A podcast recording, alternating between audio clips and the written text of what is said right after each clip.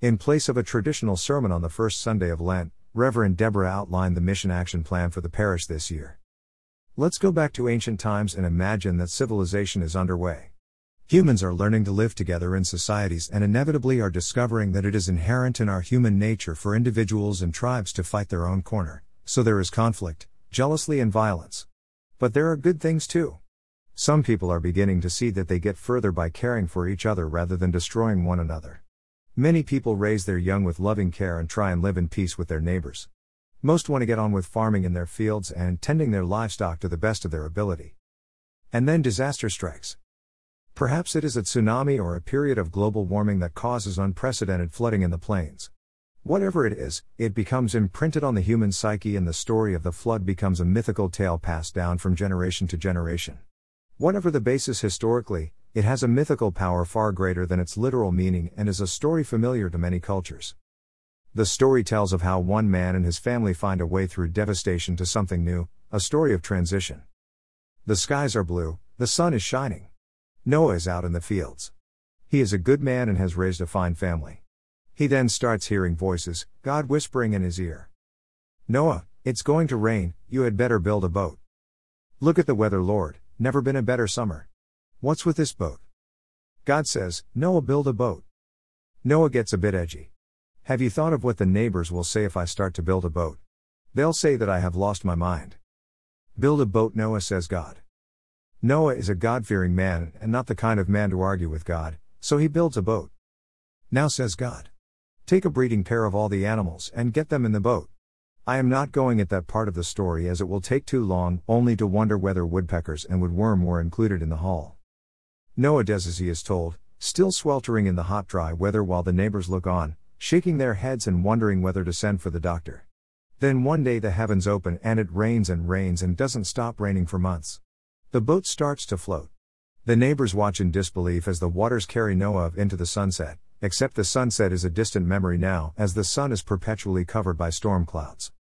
It is a picture of being carried off by circumstances beyond your control into a world that seems full of threat and turbulence and a waving goodbye to everything you are leaving behind, knowing that nothing will ever be the same again. Traveling into the unknown. Maybe we are closer to Noah than we thought. Eventually, the rain abates and Noah tentatively sends out scouts to find dry land. The boat is in a new place, on a mountain top, Mount Ararat. The ark comes to rest at a higher place than it could possibly have reached had it not been carried there on the apparent waters of destruction. Life is going more or less smoothly, and then circumstances change and the old order crumbles into chaotic disorder. Survival demands that we entrust ourselves to the chaos with a remnant of the old stability tucked in our pocket. The storm subsides and a new order emerges, and we have made some sort of quantum leap. Sounds familiar? Running alongside this reading is our gospel reading. Jesus is Jesus baptized by John, he then goes into the wilderness and is tempted, and then he starts his mission. Jesus faces turbulence in his own life. During his time in the wilderness, Jesus says goodbye to all that he has known, knowing that nothing will ever be the same as he starts his ministry towards the ultimate end crucifixion and resurrection. We, individually, corporately, nationally, and internationally, are in our own state of chaos and disorder, facing chaos and disorder, moving away from what we have known, traveling into the unknown. It is a good time for us to reflect on our own journey as a church family. Normally, at the beginning of the year, we would set out our stall in terms of our mission action plan and where we are heading in terms of mission and ministry. We have currently come to the end of our five year mission action plan. We are in the situation where we need to develop a new map but feel that this is not quite the time. Because of what we have been through during COVID as individuals, as a church family, and as a community, we need time to take stock, reflect on where we are, to take time to pray and then to prepare for the future, which will result in the development of our next mission action plan. In this current time is difficult to plan long term, so this year has been designated as our year to pause, pray, and prepare. Simon Barrington suggests that there are three phases for what happens after a crisis. Firstly, the response phase. Secondly, the recovery phase. Thirdly, the reconstruction phase. Let me illustrate this with the Jenga. Normally in the game, the idea is to push a brick out without the tower falling down. The pandemic has been like the collapse of the whole Jenga tower in one fell swoop. Knock the tower down. Our first phase is response how do we react to it? And in many ways, that is what we have been doing over the last year. It is our immediate. The second phase is recovery. How do we start to pull things together? Things like remembering, reflecting, and recuperating come to mind. How do we reconnect with each other? Gathering bricks together. The third phase is reconstruction. I prefer the phaser shaping. How do we build things together again? We will still be the Church of St. Margaret's, but by the very nature of our experiences, we are different, as individuals, as a church family, and as a community. Our church life will be different. There will be things that we will go back to, our fellowship together, singing in church, but there will also be new things that we have done, for example, our online worship, which will continue. Our church community will be reshaped. The Jenga shape, when put back together, may not be the exact tower that it was a year ago, but take on a different shape. So, how does this fit in with our mission action plan for this current year?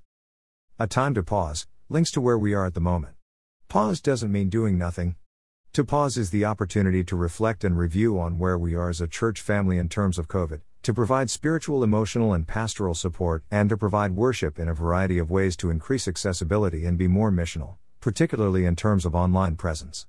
It is to think through how we have responded, identifying where we are all at and what we have been through and how we can help and support one another. Pause, where we are at the moment. A time to pray is part of the recovery phase, looking backwards and forwards.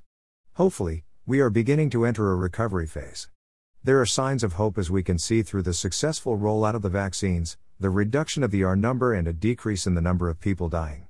Tomorrow we will know a little more about the roadmap out of lockdown. This is an opportunity to discern where God might be leading us through prayer and to look at our recovery from COVID, particularly in terms of connecting and re engaging with people.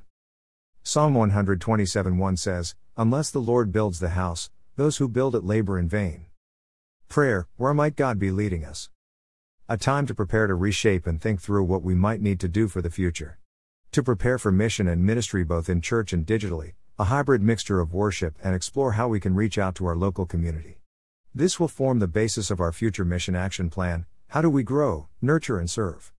Carol P. is currently training as a digital authorized lay minister. Carol is our ALM for prayer and worship, and Andrew G. for pastoral care.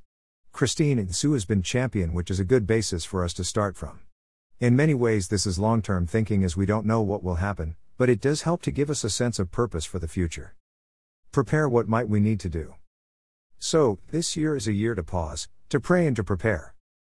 You will find a letter which goes into a little more detail. It didn't go out with the service paper, because I didn't want it to preempt my sermon, but it will be sent out via email later.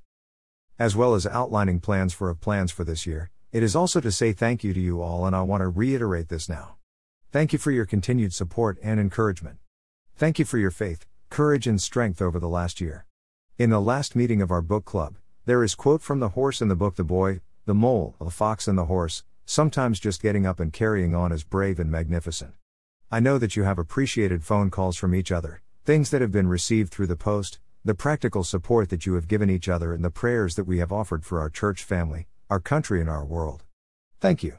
Throughout all of this, whether we have been able to worship our church buildings, online or on our own at home, we have still been the church family at St. Margaret's and St. George's.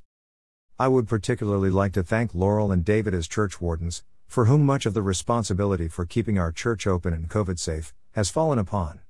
I would also like to thank the ministry team, Sue, Christine, Carol O, Carol P, and Andrew G, who have done so much in terms of our worship both online and in our building. A special thank you, Sue, who has taken on additional responsibilities whilst I have been shielding. As we journey through our year of pause, pray, and prepare, we remember that promise that God gave to Jeremiah that is still relevant to us today. For I know the plans I have for you, declares the Lord plans to prosper you and not to harm you, plans to give you hope in a future. Jeremiah 29:11. Amen.